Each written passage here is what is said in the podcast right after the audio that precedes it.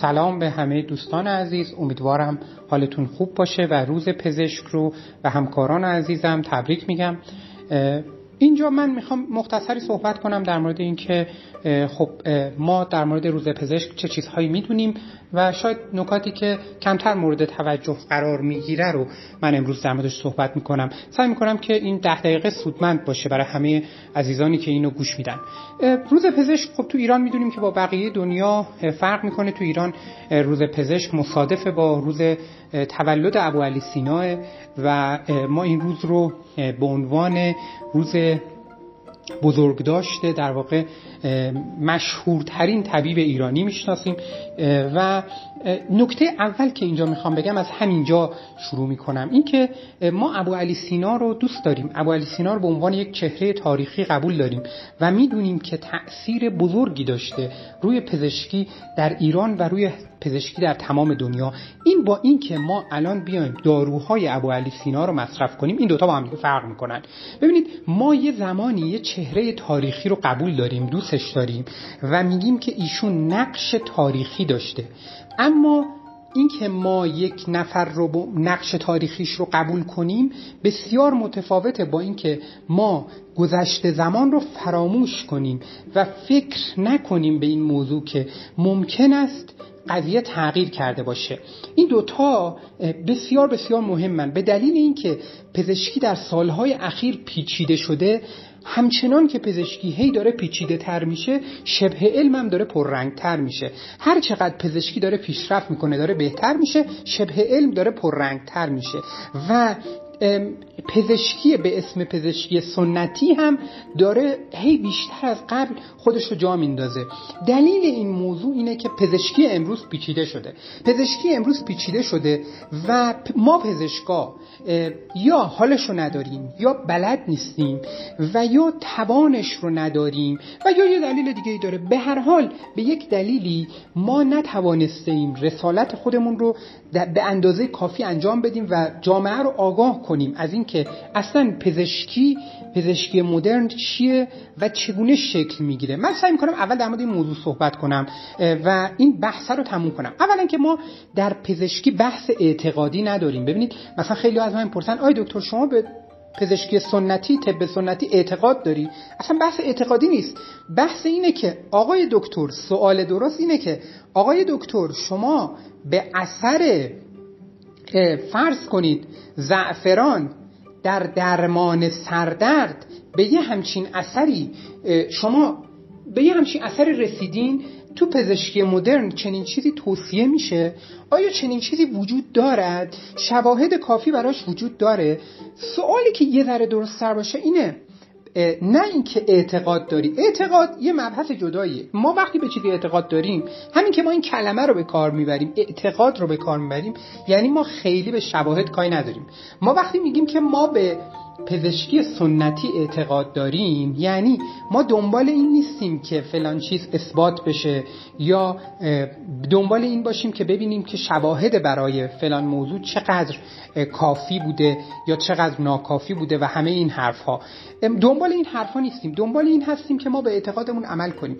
وقتی ما توی موضوع علمی داریم صحبت می‌کنیم و در مورد این صحبت می‌کنیم که شواهد علمی چقدر وجود داره اصلا کلا داریم به قضیه از یه موضوع دیگه نگاه می‌کنیم. ما اصلا درگیر احساسات نیستیم. ما درگیر این نیستیم که خودمون رو شخصیت خودمون رو دانش خودمون رو فیکس بدونیم ثابت بدونیم. ما درگیر این هستیم که بر اساس آخرین مطالعات انجام شده در همه نقاط دنیا بر اساس آخرین مطالعاتی که انجام شده و داده هاش رو ما داریم بر اساس اینها چه چیزی الان برای فلان درمان توصیه می شود خب حالا پیچیدگیش کجاست؟ پیچیدگیش اینجاست که من هر چقدر که بخوام این موضوع رو ساده کنم فقط من سطح شواهد رو بخوام توضیح بدم متوجه پیچیدگی موضوع میشید. ببینید سطح شواهد تو پزشکی امروز مثل یه هرمه هرمی که سطح شواهد رو نشون میده تو پایین ترین سطحش یعنی بی ارزش ترین قسمتش شواهدی که وجود داره اینه که نظر پزشک نظر اون کسی که صاحب نظره چیه؟ اینجا پایین ترین سطح شواهده. یعنی مثلا من به عنوان پزشک میگم آقا من حس می‌کنم که زعفران باعث بهبود سردرد میشه. حس می‌کنم. چرا حس می‌کنم؟ چون چند تا از مریضام زعفرون خوردن سردردشون بهتر شده. اما هم اتفاقا زعفرون می‌خوره سردردش بهتر میشه. و به چند نفرم اتفاقا دادم فکر می‌کنم که بهتر شدن. این میشه سطح پایین پایین پایین شواهد پزشکی. یعنی توی این سطح ما بر اساس این سطح تقریبا هیچ وقت بابت نمی کنیم ما بر اساس این سطح می‌تونیم تو مهمونی دور همی حرف بزنیم ولی نمی‌تونیم تو مطب بر اساس این سطح صحبت کنیم. دقت کنید که تمام دانشی که اسمش رو طب سنتی می‌ذارن تو همین سطحه. همش تو همین سطحه. نه به این دلیل که ما بدمون میاد از طب سنتی یا باش دعوا داریم یا مثلا احساس بدی نسبت بهش داریم. نه. به دلیل اینکه تمام دانشی که قبل از دوران پزشکی مدرن به دست اومده همش از این مدله. یعنی یه پزشکی اومده یه فردی اومده نظرات قبلی ها رو نوشته خودش هم اومده رو مریضا. یه سری آزمایشات ساده انجام داده و ضمنا بخش زیادیش شاید بخش عمدهش اون احساسیه که داشته و اتفاقا براش خیلی شواهد زیادی هم نداره و اون چیزیه که در واقع به صورت ناخودآگاه دانشیه که به دست آورده. شما خیلی ساده نگاه کنید ببینید چند تا کتاب ابو علی سینا نوشته. تو سنی که تو سن تو عمر کوتاهش تعداد کتابایی که نوشته خب مثلا خیلی جاها چند صد تا کتاب رو منصوب به ابو علی سینا می‌دونن. این همه کتاب این فرد نوشته و ضمنا کلی بیمار درمان کرده از جاهای مختلف دنیا. همه اینها بر اساس چیزی بوده که ما الان تو پزشکی امروز ما سطح شواهد اینها رو پایین می‌دونیم. خب آیا سطح شواهد پایین به این معناست که اینا یعنی تاثیر ندارن؟ این دوتا هم با هم دیگه فرق می‌کنن. ببینید ممکنه که شلقم باعث بهبود برخی از علائم مثلا سکته بشه. ممکن است که این اتفاق بیفتد. اما برای اینکه چنین موضوعی در پزشکی امروز جا پیدا کنه بیاد تو کتابا پزشکا داروشو بنویسن باید مطالعات متعدد در جاهای مختلف دنیا انجام بشه. بعد مطالعات که انجام شد یه سری مطالعات مقدماتی انجام بشه. بعد مطالعات سطح بالاتر انجام بشه. مطالعاتی که ما بهشون میگیم مطالعات در واقع double blind این مطالعاتی که مداخله ای هستن و double blind هستن. یعنی توی مطالعه مثلا مدل مطالعه که خیلی معمول تو دنیا اینه که بیماران دو گروه میشن. خود پزشک نمی‌دونه که هر کدوم از بیماران کدوم دارو رو گرفتن. بعد خود بیماران هم نمی‌دونن کدوم رو گرفتن. مثلا فرض کنید می‌خوان اثر شلغم در درمان سکته رو بررسی کنن. دو گروه از افرادی که سکته کردن رو بهشون شلغم میدن یک گروه رو بهشون شلغم میدن یک گروه دیگر رو بهشون یه چیزی شبیه شلغم میدن ولی شلغم نیست. ولی اون بیماران متوجه نمیشن که تو کدوم گروهن شلغم خوردن یا شبه شلغم خوردن. بعد پزشکایی که دارن مطالعه رو انجام میدن و یا گروه تحقیقاتی اینا هم نمی‌دونن که کدوم گروه شلغم خوردن کدوم گروه شبه شلغم خوردن. بعد نهایتا نتایج مطالعه رو افراد دیگه یا همین افراد جمع می‌کنن طوری که باز هم ندونن که چی به چی شد تا مطالعه رو جمع می‌کنن. این یعنی مثلا مریضا رو کدگذاری می‌کنن برای اینکه دچار این خطا نشن که در واقع پزشکا و کسایی که توی تیم تحقیقات هستن به خاطر اینکه محصول رو موثر نشون بدن بیان توی تفسیر نتایج دستکاری کنن حتی ناخودآگاه. پس مطالعه طوری انجام میشه که این دوتا گروه کاملا به صورت اتفاقی از همدیگه جدا میشن. کلی شرایط سنجیده میشه. مثلا گروه سنیشون و نمی‌دونم شرایط زندگیشون و همه این فاکتورها تا حد زیادی اصلاح میشه. یعنی گروه های سنی شبیه هم شرایط زندگی شبیه هم. برای اینکه می‌خوان فقط یه دونه متغیر اصلی باقی بمونه و اون اون دارو است که تو این دوتا گروه متفاوته. و بعد میان اینو اندازه گیری می‌کنن بعد نتیجه مطالعه رو چاپ می‌کنن. خب مطالعه باید چند تا شرکت کننده داشته باشه بسته به اینکه خود اون موضوع چیه و بسته به ده تا صدها فاکتور دیگه تعداد شرکت کننده ها تعیین میشه. ولی تعداد شرکت کننده ها بسته به هر موضوعی ممکنه متغیر باشه. ولی یه حد اقلی براش هست. یعنی اگر یه حد اقلی کمتر باشه مثلا اگر هر گروه پنج نفر توش باشه معمولا مورد قبول نیست. یعنی اون مطالعه اصلا مورد قبول نیست به دلیل تعداد شرکت کننده کم بوده. خب حالا بعد از اینکه مطالعه چاپ شد آیا این مطالعه کفایت می‌کنه؟ نه. هنوز تازه این اول راهه. باید مطالعات متعدد تو جاهای مختلف دنیا تو جمعیت های مختلف با روش درست حسابی با روش علمی و با روشی که بعدا توسط یه سری افراد سنجیده میشه روش ها با روش درست انجام شده باشه. بعد تمام این مطالعات میاد. توسط گروه های دیگه ای که میان یه چیزی به اسم review article می نویسن یا یه چیز دیگه به اسم systematic review می نویسن میاد توسط اینها بس بررسی میشه و بعد میره توی یک لایه دیگه که یک لایه بزرگتر از اینه یک لایه قویتر از اینه. اونجا اگر دیدن که آقا مثلا شلقم نه تنها در ایران که در هندوستان در مثلا سه تا شهر ایران در مثلا دو تا شهر آمریکا در مثلا جاهای مختلف دنیا توسط گروه های متنوع و توی یک جمعیت مجموعاً 700 هزار نفری شلقم در مطالعات استاندارد نشون داده شده که مؤثره و باعث میشه که افرادی که سکته کردن میزان بهبودیشون مثلا دو درصد بهتر باشه نسبت به بقیه اون موقع این تازه میاد وارد علم پزشکی میشه. تازه میاد این شواهد شواهدیه که دیگه قابل اعتنا میشه. من به عنوان پزشک می‌تونم تو مطب به اینا اعتنا کنم و بر اساس اینها بیام نسخه بنویسم. بر اساس اینها بیام به مریض یه حرفی بزنم. خب شما دیدین که سطح شواهد اینجا سطح شواهد قوی وجود دارد و تازه همه این حرفا به کنار. همین کارا رو می‌کنیم سطح شواهد رو قوی می‌کنیم. این همه کار تو دنیا انجام میشه.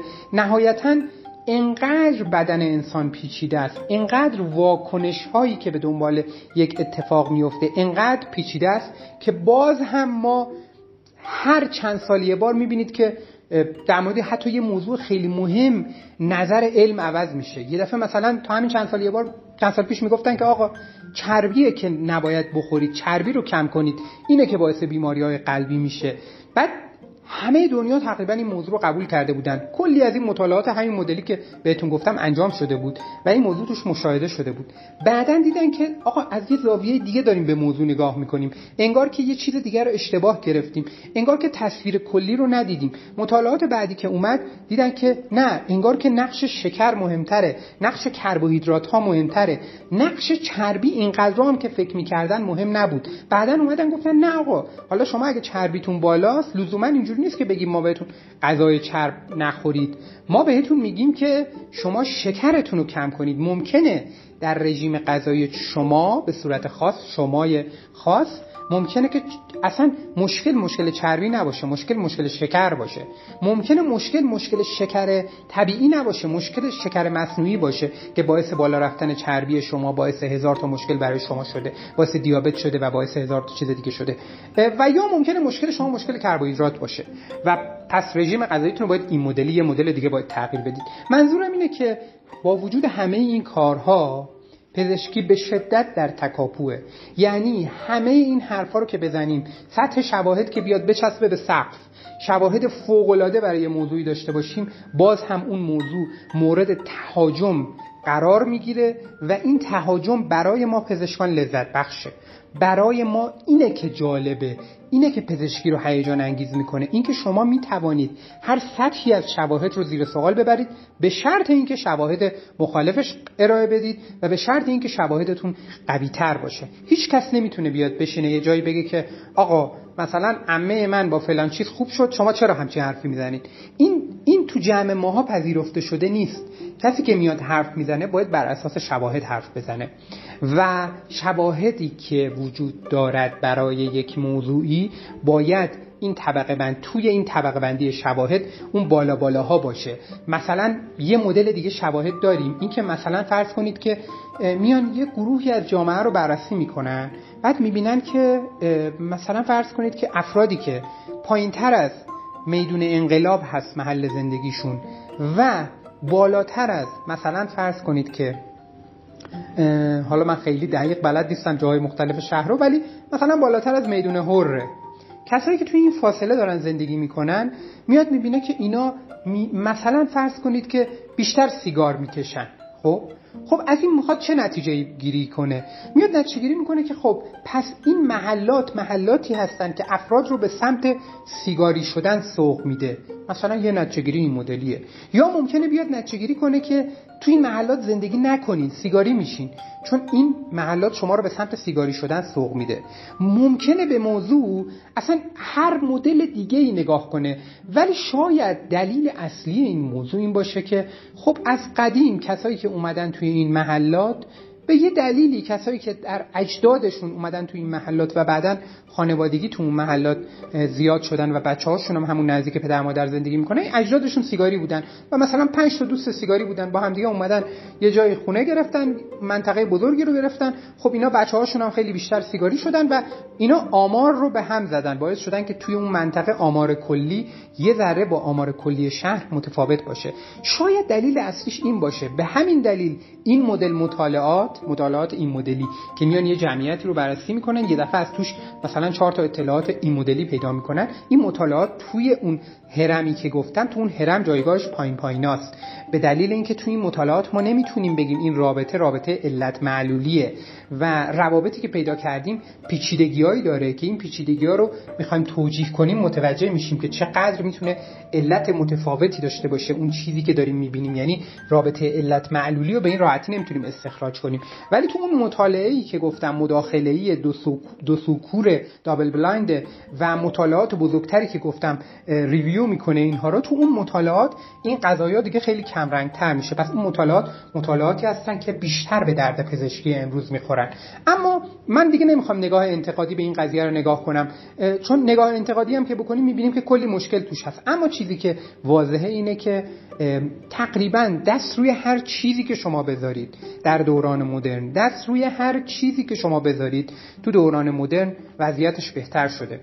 پزشکی مدرن که وضعیت رو بهتر کرده و این پزشکی مدرن به دلیل این روش هاست که فوقلاده است. پزشکی مدرن دیگه توش آدمای ابرقهرمان خیلی نداره. آدمایی مثل ابو علی سینا نداره. و اصلا نقطه قوتش همینه. نقطه قوت این سیستم اینه که ماها توی این سیستم گم میشیم. ماها هر کدوم یه جزء خیلی خیلی خیلی کوچیکی از این سیستم رو داریم و شاید به عنوان یک پزشک تا آخر عمرمون بتونیم حد اکثر کاری که می‌کنیم اینه که ما بتونیم یکی دو تا در واقع فکت علمی رو تغییر بدیم و یکی دو تا فکت علمی جدید اضافه کنیم به جامعه در واقع این خدمت رو به کل دنیا بکنیم. خب حالا چیز دیگه ای که اینجا مهمه اینه که ما یه این سطوح شواهد رو توضیح دادم. این سطوح شواهد رو شما اینجوری در نظر بگیرید که این سطوح شواهد رو به عنوان مثلا فرض کنید که می‌خوام که مثلا این سطوح شواهد رو شما با هرم نیازهای مزلو مقایسه کنید. هرمی که شاید خیلی ها بشناسید هرم مزلوه که توی هرم مزلو ما سطوحی که داریم یه سری نیازهای پایه داریم نیازهای فیزیولوژیک ما هستن. مثل نیاز به خوردن نیاز به خوابیدن نیاز به داشتن سرپناه. اینا نیازهای فیزیولوژیک هستن نیازهای پایه هستن. نیازهای مربوط به امنیت و نیازهای یه خورده ای بالاتر میشه یه لول بالاتر از این. بعد یه سری چیزا مثل عشق دوست داشتن حس تعلق اینا میشه نیازهای این میشه باز سطوح بالاتر و نیازهایی مثل و مسائلی مثل اون اعتماد به نفس و در واقع اون حس اینکه ما یک موجودی هستیم که در واقع به یه جایی رسیدیم. ما احساس می‌کنیم که ما یه سری نیازهایی داریم و این نیازها رو ما در یک سری سطوحی برطرف کردیم و الان ما در یک سطحی هستیم که به خودمون به خودمون اعتماد داریم به خودمون افتخار می‌کنیم. یه ذره سطوح مربوط مثلا پرستیژ هم توی این سطح قرار می‌گیره. ما یک سطح بالاتری از اینا داریم که سطحیه که در واقع فرد می‌رسه به اون در واقع چیزی که داره اون ظرفیتی که داره حد اکثر ظرفیتی که داره یعنی متبلور میشه. فرد می‌رسه به اون توانایی ای که داره. یعنی می‌رسه به اون چیزی که براش به قول معروف به دنیا اومده. مثلا اگر توی سری زمینه خاصی خلاقیت خاصی داره مثلا خلاقیت بینظیری در نقاشی داره می‌رسه به اون سطح نقاشی که باید برسه. یعنی خودش حس می‌کنه که این دیگه اون سطح انتهای توانایی خودشه و به معنای واقعی کلمه شکوفا میشه. فرد توی اون مرحله ای که احساس شکوفا شدن می‌کنه و دیگه احساس می‌کنه که از توانایی هاش حد اکثر استفاده رو کرد اون بالای بالای هرمه خب این هرم چه ربطی داشت به اون هرم شواهدی که ما تو پزشکی داریم؟ این دوتا هرم شبیه همن به اعتقاد من. شما در سطوح پایه این هرم ها که نگاه کنید تو سطوح پایه این هرم ها که نگاه کنید مسائلیه که بشر باهاش در گذشته درگیر بوده. و هر چقدر که شما بیاید به سطوح بالاتر این هرم می‌بینید که مسائلیه که بشر امروز و بشر آینده باهاش بیشتر درگیره. مثلا توی هرم مزلو نیازهای فیزیولوژیک و نیازهای مربوط به امنیت اینا تو سطوح پایینه. بشر سالهای سال بیشتر عمرش رو اصلا مشکلش مشکل امنیت بوده. مشکلش این بوده که غذا گیرش بیاد زنده بمونه. مشکلش این بوده که آقا اگه حیوان وحشی هم نمیکشتش خود آدمای دیگه میکشتنش. و هزاران مشکل شبیه این. یعنی بشر خیلی طول کشیده. چند صد سال طول کشیده. تا چند صد هزار سال طول کشیده تا تونسته از اون سطوح پایین خودش رو یه ذره بکشه بالا. وقتی که رسیده به وسط های هرم دیگه توی 100 سال 200 سال اخیره که آدم های زیادی رسیدن به اون سطوح بالای هرم یعنی رسیدن به حد اکثر پتانسیل های خودشون و دارن شکوفا میشن به معنای واقعی کلمه. این ثمره این دوران تکنولوژی دوران اخیر ماست. ثمره تقریبا 100 سال اخیر بشره. یعنی تا 100 150 سال پیش آدمای خیلی کمی می‌رسیدن به این سطح بیشتر آدما درگیر اون سطوح پایین بودن سطوح فیزیولوژیک بودن. سطوحی بودن که مربوط به نیازهای اولیه است. در مورد پزشکی هم همین قضیه است.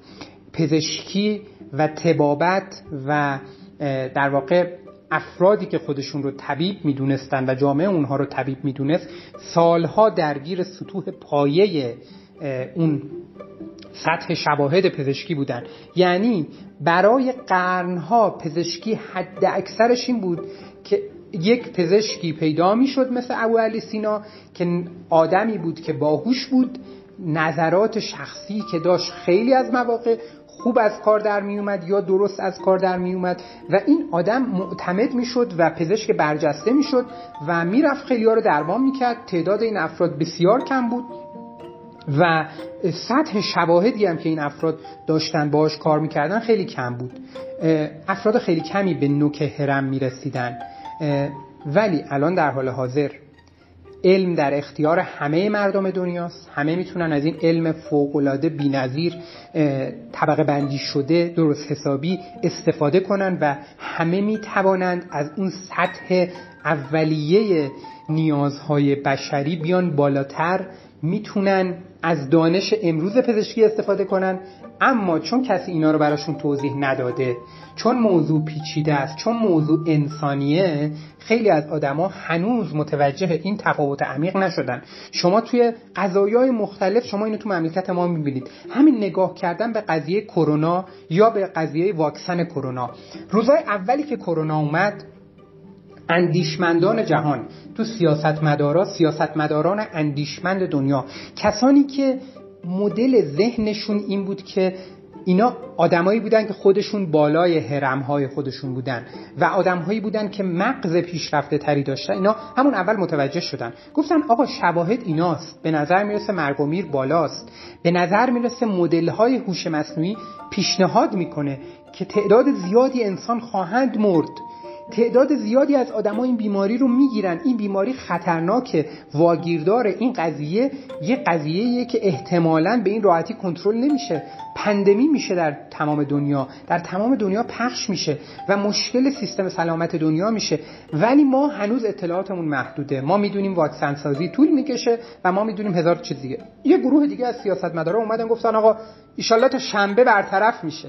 چرا این حرفا رو زدن؟ به خاطر اینکه اینا متوجه این سطح شواهد نیستن. اومدن گفتن آقا تو ایران اومدن گفتن آقا فلان واکسن رو حالا ما تایید نمی کنیم فلان واکسن رو تایید می‌کنیم و این حرفا. اینا به خاطر اینه که نه تنها خودشون بلکه مشاورانشون هم متوجه این موضوع نشدن که آقا وقتی یک واکسنی ساخته می شود این بر اساس شواهد علمی متعدد و با رد کردن مراحل بسیار بسیار زیاد و طی کردن استانداردهای عجیب و غریب که تو ذهن ماها نمی گنجه رد میشه و به اون فاز می‌رسه. و اصلا شوخی نیست. ما باید به این سیستم اعتماد کنیم و باید بدونیم که این سیستم چجوری کار می‌کنه.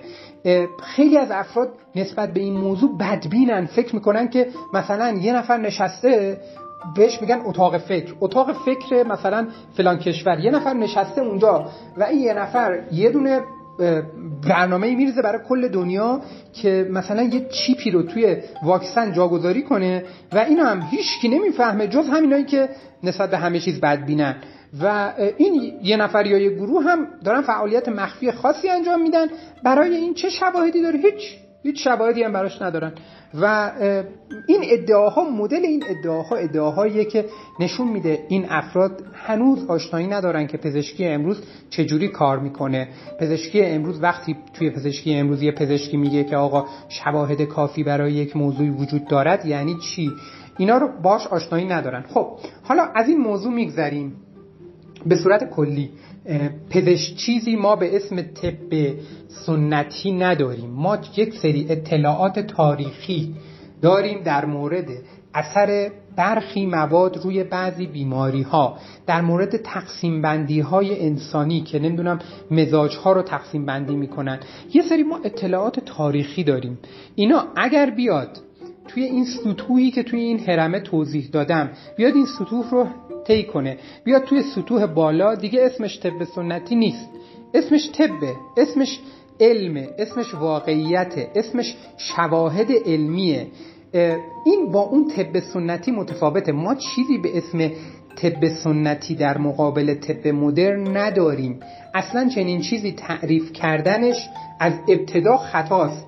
به دلیل اینکه ما یک سری سطوح داریم برای شواهدمون ما یه سری شواهدی داریم شواهد علمی داریم که اینا طبقه بندی میشن. ما همه چیز رو می‌تونیم توی, توی این لول های مختلفی که شواهد وجود داره براش توی این لول ها بیاریم ولی ما نمی‌تونیم بگیم که فلان چیز فلان موضوع به دلیل اینکه سنتی قدیمی از قدیم گفتن اینو ما پس قبولش می‌کنیم.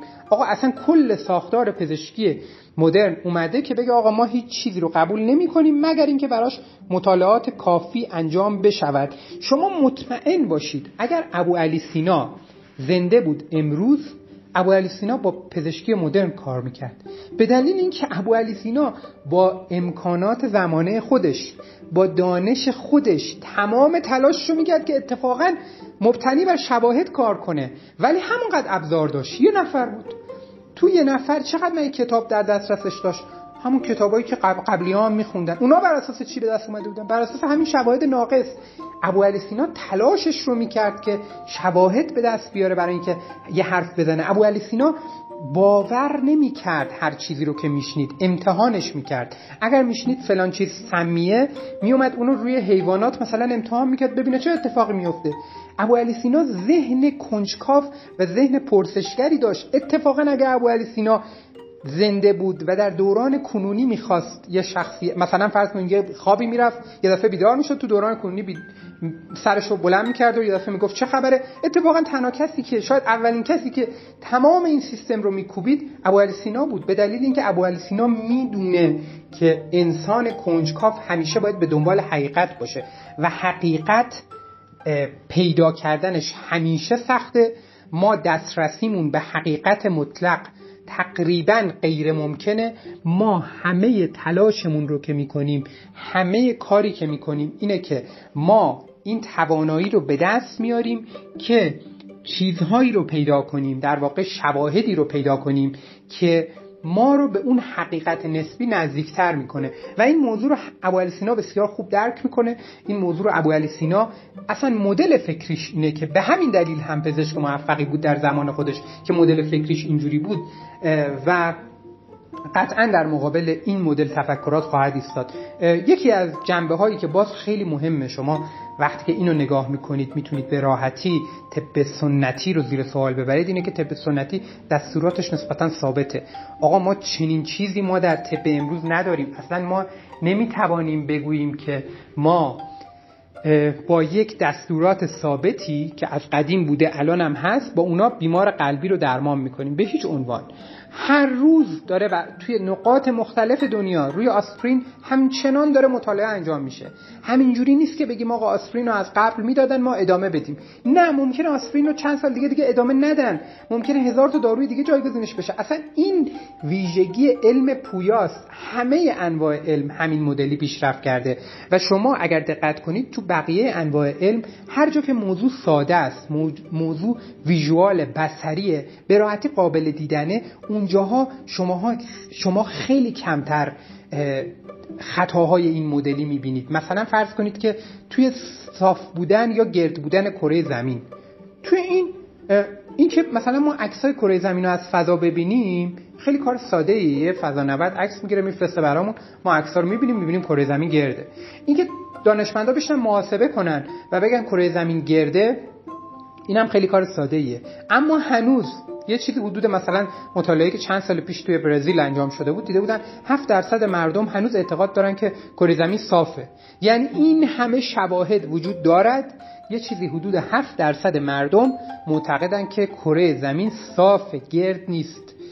اگر این جور تئوریا رو به نگاه کنید فراوون می‌بینید که نظرات عجیب و غریب مردم که کم هم هندیستن فراوون مشاهده می‌کنید. خب اینا همشون تو پزشکی هم هست خیلی هم بیشتره. یعنی دیگه اینجا عدد اون 7 درصده نیست. من مطمئنم که این بحث رو که باز می‌کنم تعداد افرادی که مخالف این حرفها هستن اصلا کم نیستن. شاید شاید بیش از نیمی از افراد باشن که مخالف حرفهای امروز من باشن. ولی به هر حال این موضوع بسیار بسیار مهمه که ما وقتی از داریم از تپ دفاع می‌کنیم ما از مغازمون دفاع نمی کنیم نسبت به مغازه بغلی. خب ما نمیگیم که آقا بیاین از دکون ما خرید کنین. نرید از بغلی خرید کنید اون جنس بهتون میندازه. اصلا بحث این حرفا نیست. بحث اینه که آقا شما اگر بیماری کبدی داری اگر یک مشکلی داری دوست داری که از شواهد استفاده کنی دوست داری بدونی که پنجاه هزار نفر دیگه ای که این بیماری رو داشتن در نقاط مختلف دنیا و مکتوب شده نتیجهش رو نوشتن و داروی فلان رو دریافت کردن نتیجهش رو داریم. دوست داری که اونو بگیری؟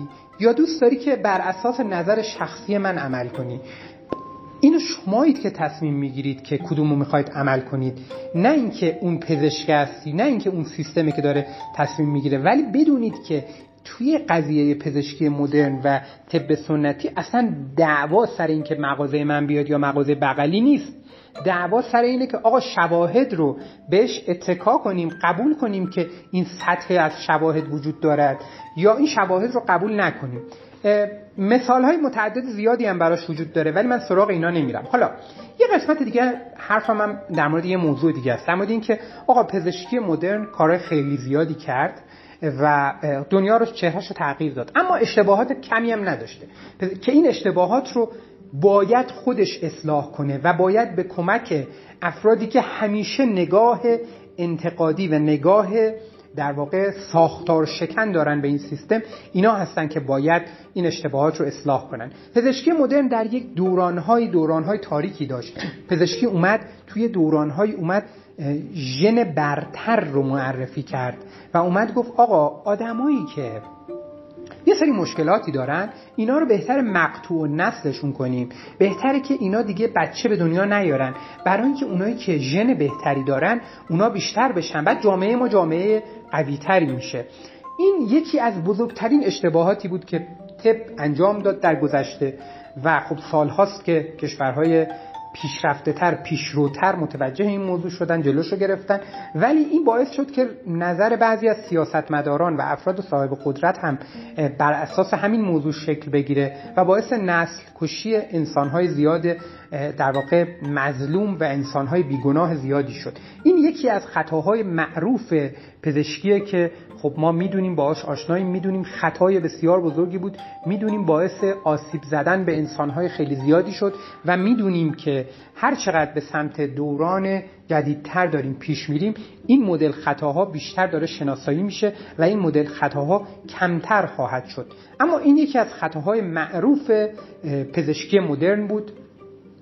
علاوه بر این یه نکته دیگه ای که حالا خطاهای دیگر رو نمیگم برای اینکه خیلی طولانی شد یه نکته دیگه می‌خوام نهایتش بگم این که پزشکی امروز به چه سمتی میره؟ پزشکی امروز سال هاست که پزشکی شده که یه مدل دیگه ای داره به قضیه نگاه می‌کنه. این مدل مدل پیشرفته تریه مدل خاصتریه. کمتر تو ایران اومده ولی به مرور این مدل تو ایران هم بیشتر خواهد شد. بعضی از همکاران دارن روی این مدل خیلی بیشتر توی ایران کار می‌کنن. مثلا در مورد سرطان خب از گروهی از همکاران که خب همسر خودم هستن و چند نفر دیگه از همکاران تو این زمینه دارن تو زمینه سرطان کار می‌کنن و در زمینه بیماری های دیگه هم این موضوع تا حد زیادی به مرور بیشتر و بیشتر خواهد شد. این موضوع اینه که پزشکی از اون پزشکی که قبلا می اومد بر اساس نشانه های بیماری و بر اساس مشکلاتی که وجود دارد توی افراد می اومد یک مدل درمانی نسبتا ثابت رو برای افراد پیشنهاد می‌کرد. داره میره به سمت پزشکی فردگرا. پزشکی فردگرا یعنی که درمان سرطان درمان یک نوع سرطان خاص در فرد A و B. حتی اگر سرطانشون عین همدیگه باشه دقیقا عین همدیگه باشه. یعنی عکساشون رو بذاریم.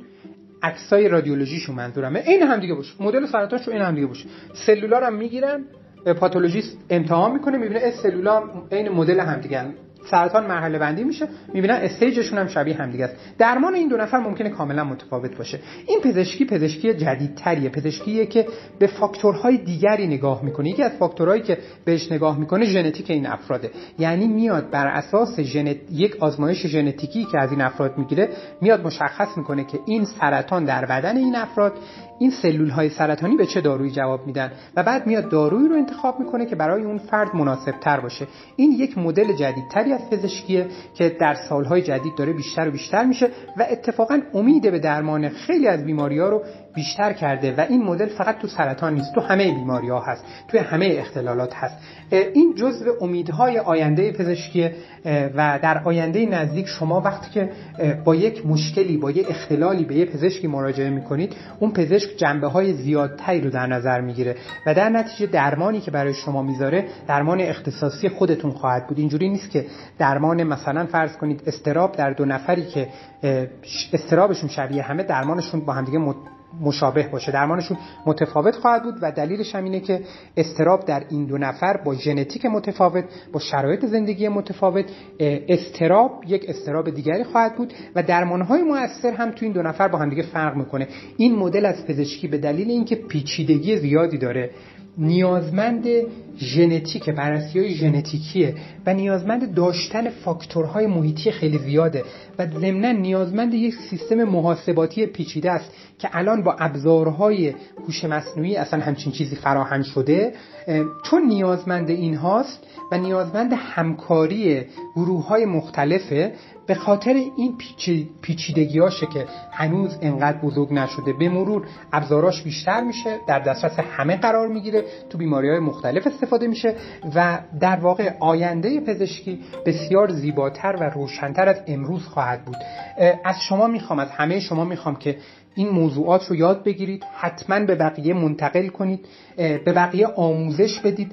سعی کنید این فایل رو اشتراک بذارید با دوستاتون و سعی کنید که این موضوع رو در موردش بخونید. متوجه شید که دانش اصولا چجوریه. چجوری دانش پزشکی در دوران اخیر در سالهای اخیر اصلا نگرش ما رو به بدن انسان تغییر داده نگرش ما رو به مغز انسان تغییر داده و این دانش پزشکی چجوری داره پیشرفت می‌کنه؟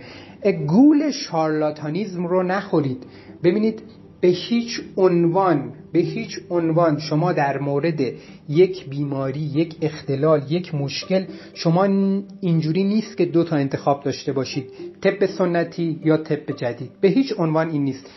دقیقا مثل اینه که اگر بخواید این کارو بکنید دقیقا مثل اینه که شما بگید برای رسیدن به کره ماه دو تا راه وجود داره. استفاده از ابزارهای سنتی استفاده از ابزارهای جدید. آقا ابزارهای سنتی هیچکی رو کره ماه نبرده. نمی‌بره. منجنیق شما رو تا کره ماه نمی‌بره. منجنیق شما رو پرتاب می‌کنه. تا یه جایی میریم بعد میفتین زمین میمیرین. منجنیق شما رو تا اونجا نمی‌بره. ابزارهای رسیدن به کره ماه ابزارهایی هستن که تکنولوژی مورد نیاز برای این کار رو دارد. شما اگر بخواید اون ابزار رو زیر سوال ببرید باید اون ابزار رو بشناسید. بعد با یه ابزار بهتری جایگزین کنید. نه اینکه برید سراغ ابزارهای قدیمی تر شاید بگید که اوکی پس چرا بعضی موقع پزشک طب سنتی جواب میده. به خاطر اینکه ما همیشه نمی‌خوایم کره ماه برسیم. ما بعضی موقع می‌خوایم از اینجا بریم تا سر کوچه.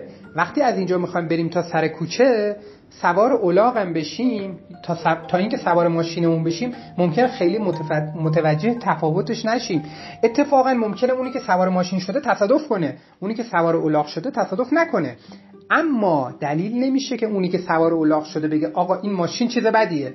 به خاطر اینکه دیدی الاغ سوارا هیچ کدوم تصادف نکردن. ماشین سوارا خیلی بیشتر تصادف دارن می‌کنن. پس ماشین خیلی اوضاع رو خراب کرده.